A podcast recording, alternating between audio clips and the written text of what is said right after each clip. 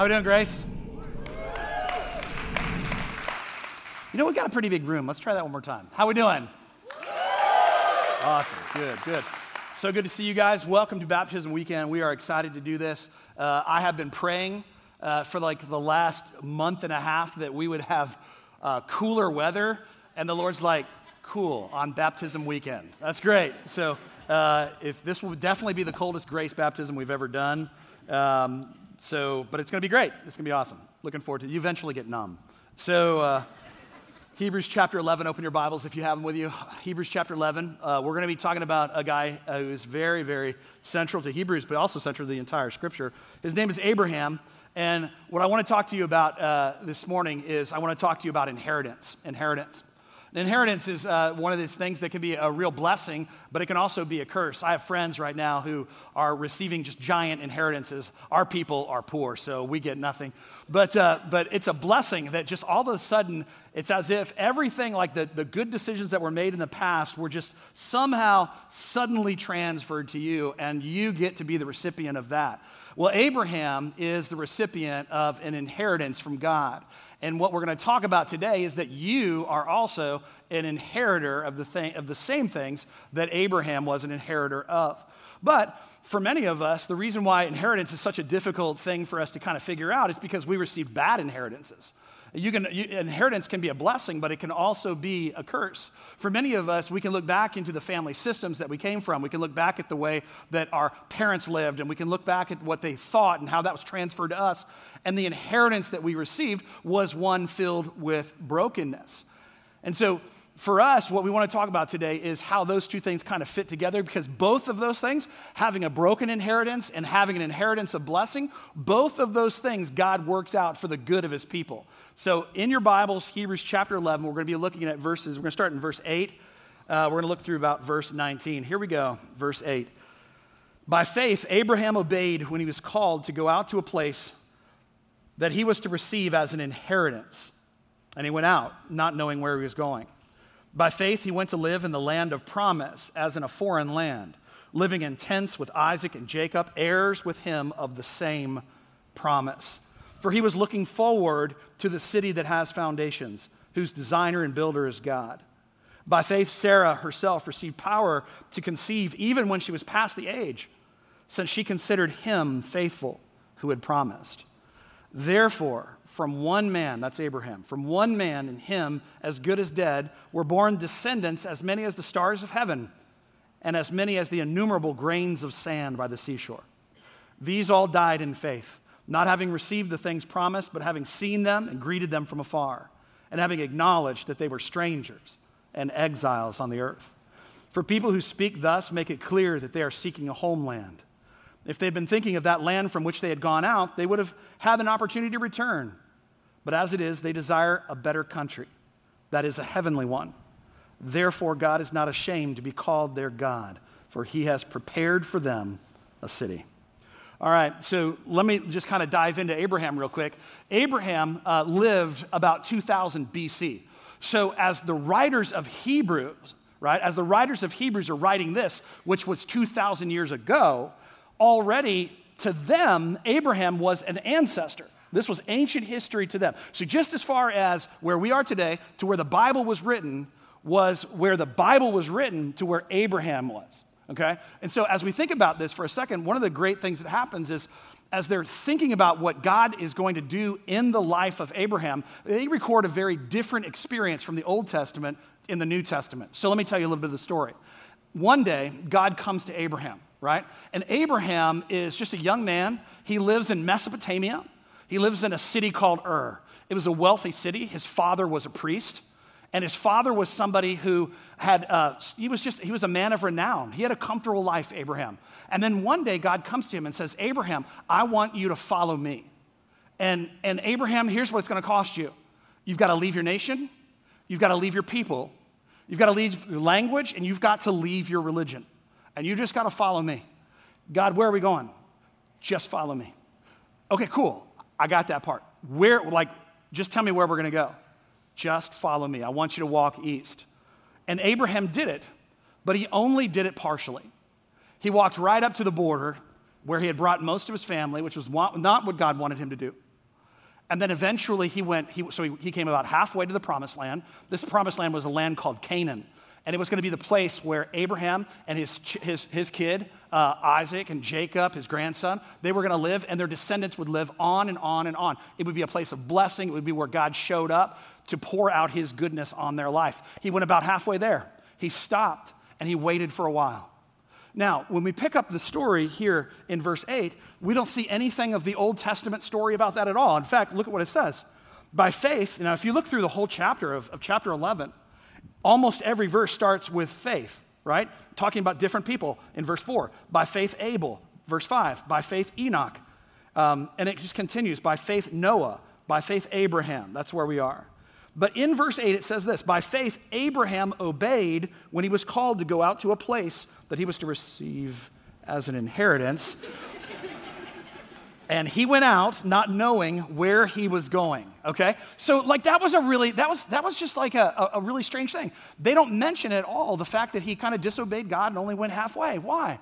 Because when you walk in faith, this is really important. When you walk in faith and you are in faith, God doesn't remember your disobedience. He remembers your obedience. Because this is one of those hard things. And here's the reason why so many people have a tough time with their relationship with God. It's because of what we think about him, not about what he thinks about us.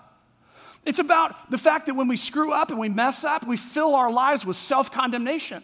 We fill ourselves with that kind of condemnation that says, man, I'm just failing. Like I'm a big screw up. Certainly God wouldn't want to love me. Certainly God would want nothing of me. And if you closed your eyes and thought, what does God look like? He would have a frown on his face as it relates to thinking about you, because you have that. And our tendency is to look at God and go, oh my gosh, he must think about me the same way that I think about myself. But here in the New Testament, none of the failures of Abraham are recorded in this passage. It doesn't say, hey, Abraham obeyed in faith partly, but it just records him obeying. Why? Because God remembers the faith, not the failure. And I want you to think about this, because this is one of those big, giant things for us in our personal lives. If we walk around constantly filled with condemnation and thinking to ourselves, you know what, I'm just never going to get this thing right. I can't do it. I had a guy call me this week. He goes to another campus, and he called me. He said, hey, I just want to confess something to you. He said, I screwed up this week. I was out traveling. He travels for work. And he's like, I was just sitting at the bar, and I had a drink, and I had another drink, and that turned into like 8 drinks. And he goes, you know, I just woke up, and I was filled with condemnation and a terrible headache. I was like, the terrible headache is your brain trying to comprehend its own stupidity. And it was awesome, because listen, I said to him, I'm just kind of joking with him, and I said, listen, you know, here's the thing. I appreciate you confessing that, and just like accountability for accountability's sake. That was great. But when you wake up the next morning and you feel the condemnation of God, you need to know that's you and not him. Because when we are in faith, walking by faith, even when we screw up or even when we make intentional decisions to mess up, we're still covered by grace. I want you to capture this, because this is super important. This is not some easy believism that we're talking about right now. Because here's the thing. It wasn't easy when Jesus hung on the cross and took the punishment of God for you.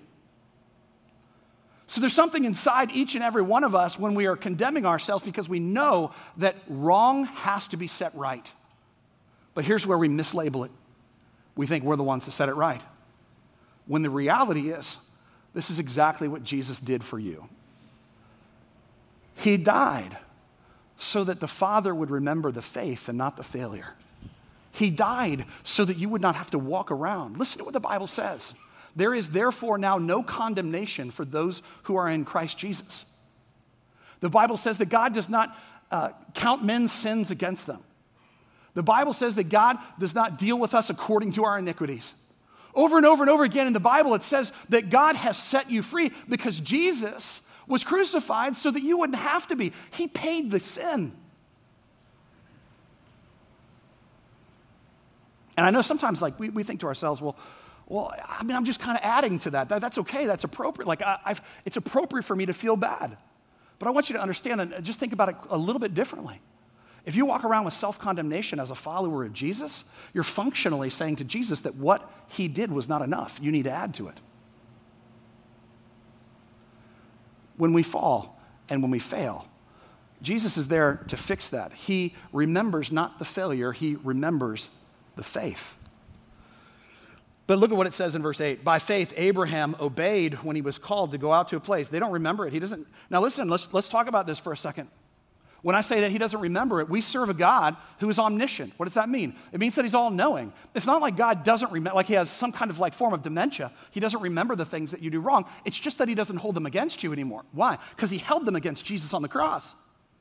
They were actually punished. All the things that we have done were poured out on Jesus, and as a result of that, we are set free. If you're not a super religious person in the room today, then I just need you to understand this is the greatest, most inequitable exchange in human history. You have the opportunity to say, God, I need what you provide for me. It's not about doing right. It's not about trying harder. It's not about being moral. It is about a relationship with Jesus where Jesus sets you free from the law of sin and death. And when that happens, you now no longer need to hide anymore. You don't need to walk around like, I got it all together. Like, I'm the man. I'm the woman. I got it all together. I've got life figured out. No, you don't. We know that. We've been on your Facebook page. Like, you don't have it all figured out. It's okay because Jesus is there for us. But watch this. This is super important. It says here in verse 8, and he went out not knowing where he was going. We built this entire church on the idea that Jesus gives us in the scriptures of taking their next step toward Christ. Like, that's the mission of this church. I don't want you to, we're not calling you to take someone else's next step. You have a next step. Every single person has a next step. We believe that in order for you to be spiritually mature, you cannot be stagnant. You have to have a life of motion. Even sometimes if God says that motion is you sitting still and listening quietly. But our job is to take a next step toward Christ. We're just taking steps. We're taking steps toward Jesus, right? But here's the thing. It's a challenging thing for us. Why? Because, again, we get knocked off course because we think to ourselves, well, you know what? I'm in charge, and when I fail, I've got to condemn myself in the process. Here's the thing. God is rewriting many of our stories because our inheritance was really, really messed up. Many of you know, and if you haven't been here before, I grew up in a super abusive family. My dad used to beat me, and he was a chronic alcoholic, United States Marine, really tough guy. And it was just a horrible situation. And all of us have known and seen people who grew up exactly like their parents. And then there seemed to be these other people who grew up very different than their parents. We've seen people grow up just like their parents. Because he was angry, I'm angry. Because I didn't learn anything different, I'm the same way. He's angry, I'm angry. He commits adultery, I commit adultery. He's bad with money, I'm bad with money. He's got bad character, takes shortcuts, I'm going to have bad character and take shortcuts. He's a fool, I'm a fool. That's just some of us. That's how we've identified ourselves. That's how we walk around all the time. That's the inheritance that we've received. And we think this is normal. But the reality is the scriptures teach us. Like, they give us wisdom on how to become a different person. And so all those things were true about my father that I just mentioned, but they're not true about me. And it's really tempting to go, well, it's just because you're a better person than your dad was. And the answer to that is fundamentally no. The difference between my father and I is I've let everything, not everything, but I've let as much as I can of this book get in here. And it's transformed my heart. And I don't walk around constantly angry and mad all the time. I'm faithful to my wife. We're not foolish with our finances. I'm not a fool. Just all those things that come together. Why? Because we're creating a new inheritance. God is in the process right now. When he's in your life, he's in the process of rewriting your story. He doesn't want you to live in the same brokenness of the past. Listen, again, if you're not a Christian, if you're not a person who's like super religious, you go, oh, the church isn't relevant to me. Are you kidding me? Sin is a stain that's damaged your soul. It's corrupting and corroding the insides of you. And Jesus has the answer for it. Like, he set us free from that. We no longer have to walk in the inheritance of brokenness that we've received from others. Some of you entered into a marriage. It was just like that. That's the inheritance that you have. You're gone from that marriage. It's broken. It's messed up. It was terrible. It was awful. You've been in abusive relationships. We've all had backgrounds where we've gone through very tough things. We don't have to let our biography of the past determine the biography of the future. We just don't have to let it happen. And the difference here is the choice that's made. Are we going to let the scriptures wash over our hearts and our minds? Are we going to become different people? Look at what it says here. You may not know where you're going to go. You may not know where you're going to go. All God's going to give you is he's going to give you the next step. Now, how many of you are old enough to remember when you needed a map to get across the country? Raise your hands. Okay. Now you remember that, right? Like we can't look at our phones right now. Like that's against the law. But back in the 80s, you'd pop out an entire map, you know? It'd be like driving down the road, like, you know, hey, what's going on? Oh, we're going to take a ride up here, right? See, that's what we want. Like we want the map. We want the whole story. Like I'm a teacher, so I want to understand. I don't want to just believe stuff. I want to know why I believe them. I want the map. I don't want to just know that God's leading me somewhere. I want to know where he's leading me. And so I want to see the entire destination route, just kind of all like, you know, those old highlighted AAA things, right? The trip tickets, right? I want a trip ticket for my life, right? I want to know from beginning to end how it's going to work. But our life, the way God's actually worked it, is it's much more like Siri is now or your Apple navigation, right? Which if you don't have Apple phones, it's 50-50 whether you can go to heaven, all right? But here's the thing. So what happens now is we don't know necessarily. We just say, hey, we want to get somewhere. And then we just kind of like let it go, right? Like nowadays, I'm amazed. I'm just driving down the road. I'm not even thinking about where I'm going. And she's just like, all right, go right. You know, and I'm like, okay. You know, I mean, I don't know. She could be like really wicked and lead us to bad places, right? Because but eventually we arrive at the destination point that we wanted to get to because we've trusted along the way the navigation. And that's exactly what we're supposed to do. God says, I'm going to give you a next step. I'm not giving you the entire map. And here's the reason why. Because if I had that entire map, I wouldn't need God. Faith is the fundamental currency of our relationship with God. And so I need to say, I'm taking a step, and that step is going to lead me to the next step, and that next step is going to lead me to the next step. I may not always know where I'm going, but God will give me clarity. He may not give me down the road all the directions, but he'll tell me where I'm supposed to be right now. And for many of us, that is our next step, to ask ourselves, what is my next step? How can I take my next step toward Christ? God, where do you want me to go? What do you want me to do? Because it's not just about us. Verse 9, it says, by faith, he, this is Abraham, went to live in the land of promise. That's Canaan down the road, right?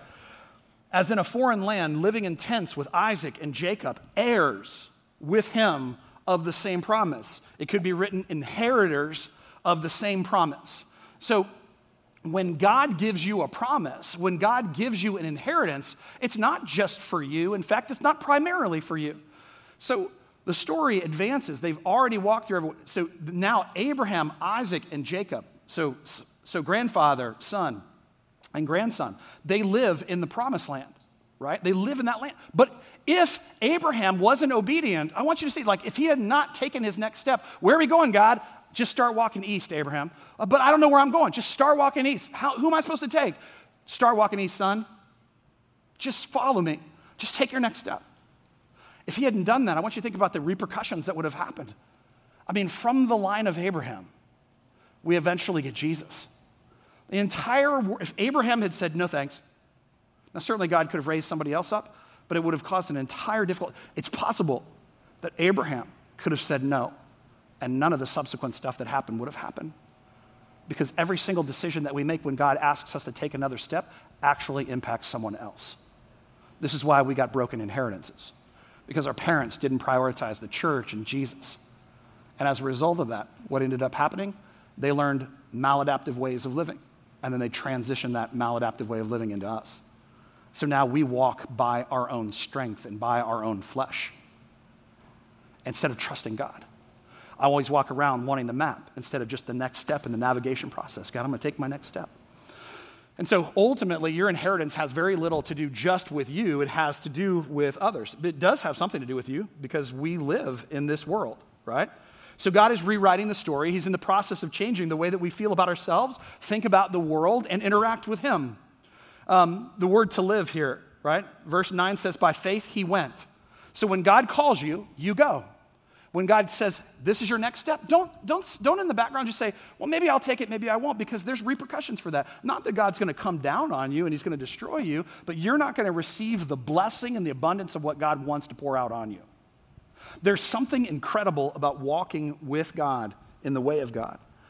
But look at what it says here. By faith, he went to live in the land of promise. The word to live here is translated in the ancient Greek with the ancient Greek word parakleisos. And it's describing a resident alien, one who lives in a certain place but doesn't have permanent status there. So here's Abraham. He gets to the promised land. This is your inheritance. You're going to go to the land of Canaan. His son lives there with him. His grandson lives with him. They've got numerous descendants now. It's an amazing thing. God says to you, hey, Abraham, one day you're going to be the father of many nations. Lots of people are going to come from you. Abraham, one day I'm going to give you this promised land. They live there. But for some reason, they actually never build buildings. And yes, they could build buildings 4,000 years ago. They don't build buildings. There's nothing like that. They live, Abraham, Isaac, and Jacob, they live in tents. Why? Because there was something inside Abraham that was really, really incredible. Abraham received all the blessing that God that called him to receive in that moment when they came into the land of Canaan.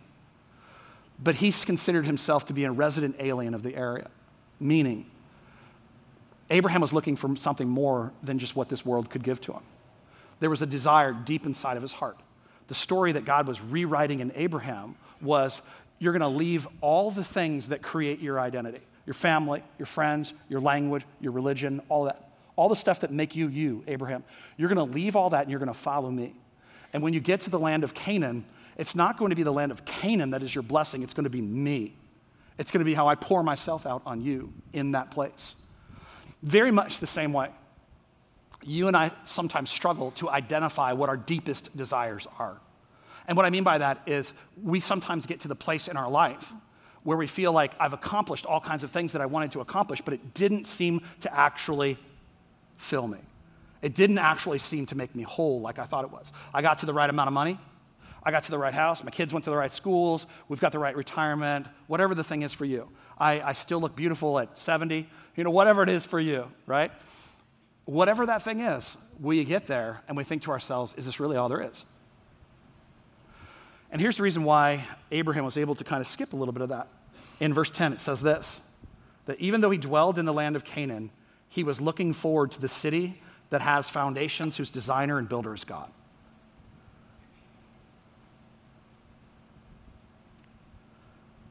If we look at the language here, what he's saying is he was looking forward to the city whose foundation was God himself, whose designer and builder was God himself.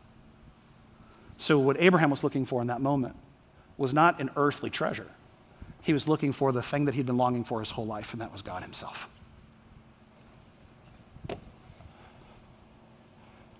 About 10 years ago, I was having a conversation with a good friend of mine. He's a lawyer in Central Florida. He's really rich, and he's a great guy.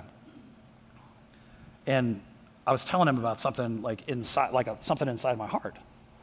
And I used to think this was a super weird thing. Maybe it is. I used to think it was a super weird thing. But the more I've read scripture, the more I come to the realization that I think it's actually a super biblical thing. And it has to do with this. This is why verse 10 is one of my favorite verses in the whole Bible. I would tell him that I got a really good life. I love my life. I love being your pastor. I love the people in this church. I love the community that's being built here. I love Central Florida. I love my wife. I love my kids. We're provided for. It's good. But there's always a piece of me that longs to be with Jesus, just to go. It's like when you get to the end of Christmas, because right now we're gonna spend a bunch of money and it's gonna be great and it's awesome, right? And they're gonna feel really bad in January. But right afterwards, after you're done with it, I remember even feeling this when I was a kid before I knew God. I would get to the end of the presents, and I got some great stuff. We weren't poor. We got some good stuff. But I would think to myself, is that all there is? There's always a sense in which when we accomplish the thing that we want to accomplish, when we get the thing that we've always longed for, we realize it wasn't the thing we longed for. I long to be with Jesus. I love this life. It's great. The Apostle Paul said something very similar. He's like, listen, I long to go and be with him, but it's better for me now because of you that I stay. In other words, he's like, I got teaching to do. I've got people to disciple. There's more that's important. The legacy, the inheritance that I eventually will receive, the kingdom of God, is great and wonderful, and we're going to receive it, but we have an important mission here and now.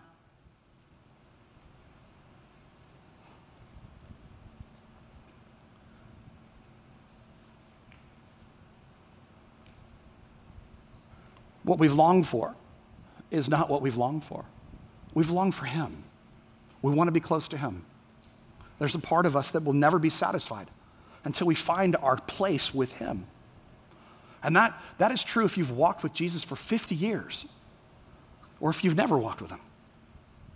We recognize that the things that we've been looking for ultimately are fulfilled not here but in him. And then it begins to describe some of those amazing things, you know, that the foundation of our life will be him. The designer and builder is God. I mean, my hope is that eventually, I will just do as much and as much and as much as I possibly can until he just says, hey, it's time to come home, son. And my hope, it's going to be very tragic for you, but it's going to be very glorious for me. And my hope is that I'm preaching and I'm killing it, and then eventually I just, boom, I fall dead right like there. Like, that's what I want to do to you down the road. Like, when I'm older, like, I just want to be like, you guys will be like, you know, and I'm like, peace out, you know? And like, and I'm just like, I want to go to Jesus. I want a good story when I get to heaven. Hey, what were you doing? I was like, preaching the gospel. What were you doing? A tree fell on me. You know, like, I just, like, I want to get to the end. I want to get to the end. And I really, really, really want to long for him as much on this side of paradise as I possibly can.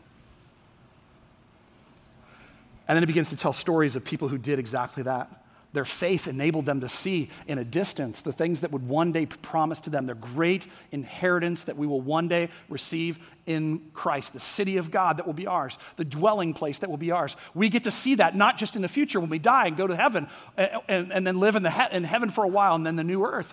But it is something we get to see right now. You and I get to look ahead and say, I look forward to the day. Every beautiful, incredible moment that we get to experience in the here and now is for the purpose of showing us it's coming.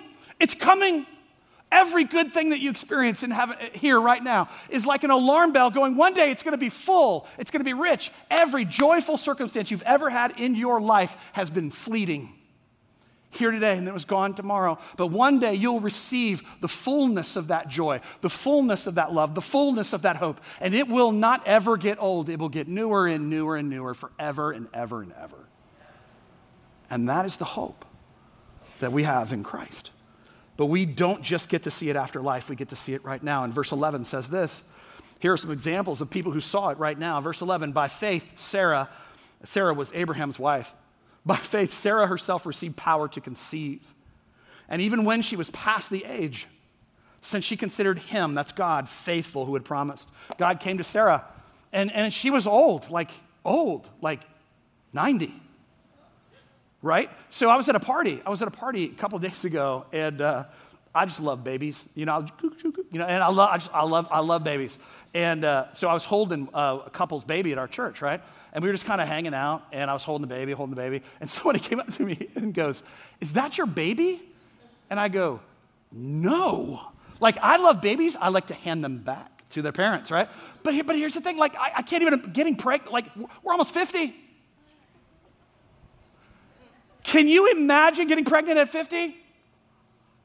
No. Like, that's not, like, children are a blessing from the Lord until 50. And then they are a difficulty from the Lord. Well, no, I love you. Like, if you were born late, bless your parents. I mean, seriously. But I was just like, no. So Sarah hears she's going to get pregnant. Like, God just comes to her and says, hey, you're going to get pregnant. She's like, that's funny. I'm 90. But he was rewriting her story. Why? In that day, if you were a wife and you couldn't give birth to a child, it was considered God's displeasure with you. So for 90 years, Sarah walked in shame. For 90 years, a husband had to comfort his wife and say, God is with us. For 90 years, she was broken. And then when she found out she was pregnant, the Bible says that she laughed again. It wasn't a faithless laugh, it was a faith-filled laugh. That's crazy. How is it possible? By faith, she trusted in the one. She considered him faithful who had promised. If God tells you that he's rewriting your story in a powerful way that you have a tendency not to believe, believe him, because he is God and he can do all things. Verse 11, by faith, Sarah herself received power to conceive even when she was past the age, since she considered him faithful who had promised. Verse 12, therefore from one man, this is Abraham, and him as good as dead. This is because he was really old. Like he's just way too old to conceive. Were born descendants as many as the stars of heaven and as many as the innumerable grains on the sand of the seashore. We are presently living in the age in which this prophecy was given and also fulfilled. We live in this age right now.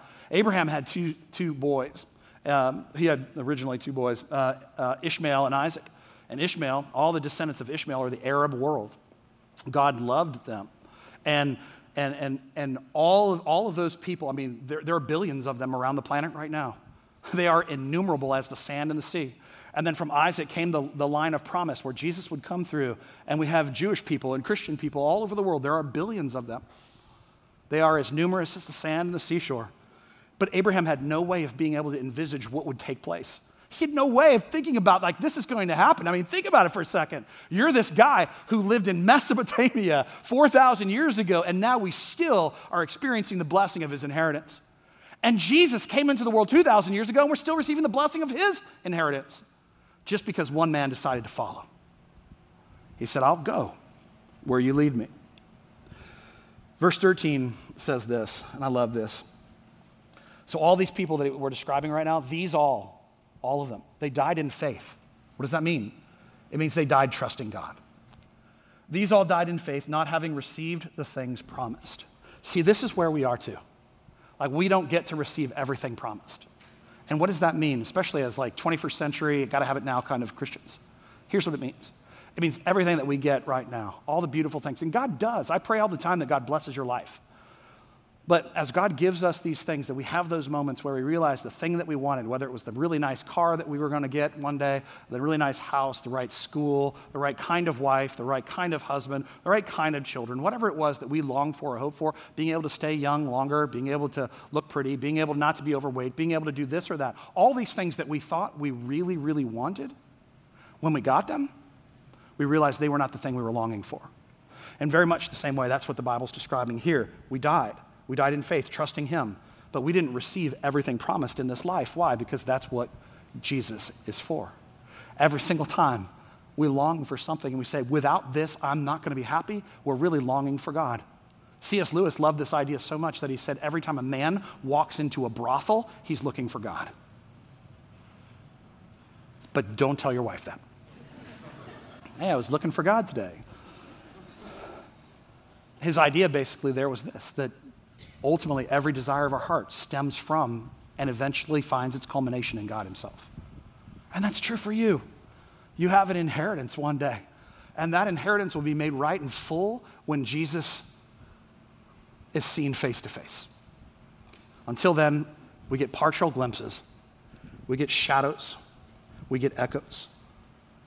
Verse 14, for people who speak thus make it clear that they are seeking a homeland. See, that's what you were looking for. That's what you've been looking for your whole life, even if you're not religious. You've been looking for home. And I'm going to tell you that home is Christ's church, and it's Christ. Your home. Don't go look for something else. Your home. Verse 17, skip down there with me if you will. It ends with a story, and it's really beautiful.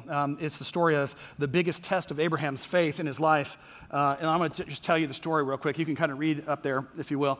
By faith, Abraham, when he was tested, offered up Isaac, and he who had received the promises was in the act of offering up his only son, of whom it was said, through Isaac shall your offspring be named. In other words, through Isaac, one day, Jesus will be named.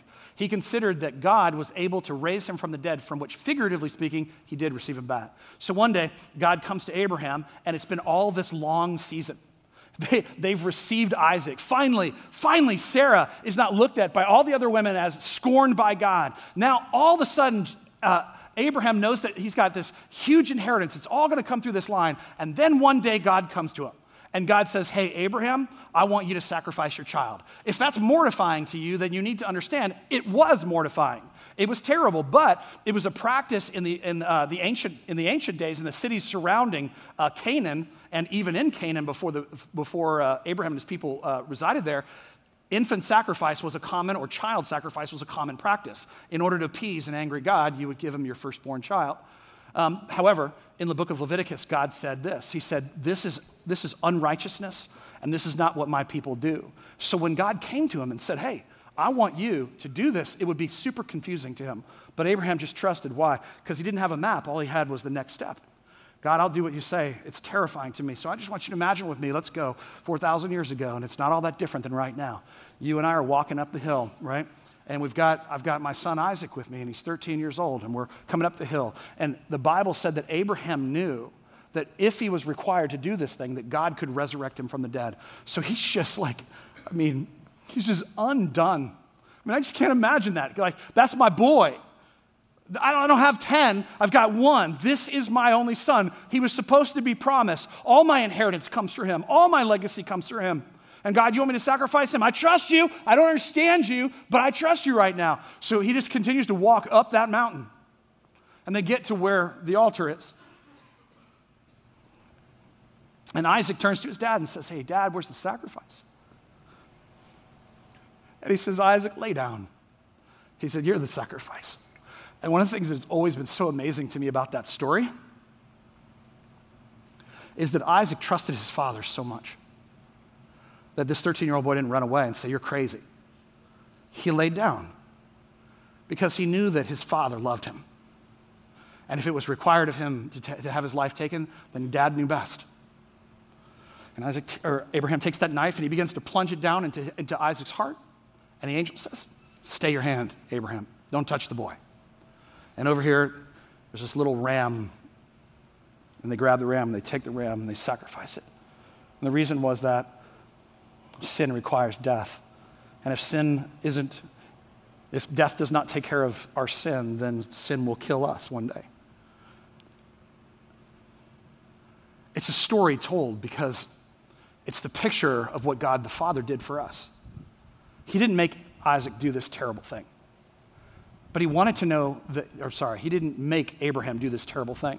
But he wanted to know that Abraham would do it. They would trust him no matter what. That he couldn't see the end, but he could understand the instruction. In the very, very same way, our Father in heaven took his one and only son and marched him up a hill. And he did not stay his hand. And he turned him over to people who crucified him and killed him. And the Father, and I can't even imagine it, because we're created in the image of God, we have the same kind of emotions that the Father has. So I can't imagine the Father dispassionately looking at this, sitting back in the background going, oh, well, this is what's supposed to happen. I'm sure this broke the Father's heart. But he didn't hold it back. He had all the power in the world. He could have just said, no, we're not doing this. But he watched as his son was killed on that cross. Why? Because there was a greater love at purpose, and that was this, that all the sin that would fall on Jesus on the cross would no longer fall on you, so that you could be set free from sin and death. This is the beautiful news of the gospel.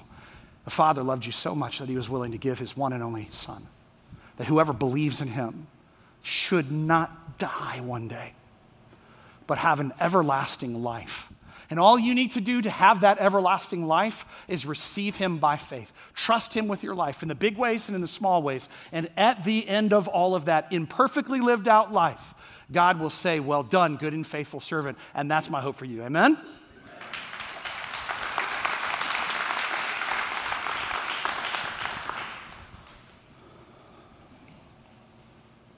Father, thank you that you're rewriting stories.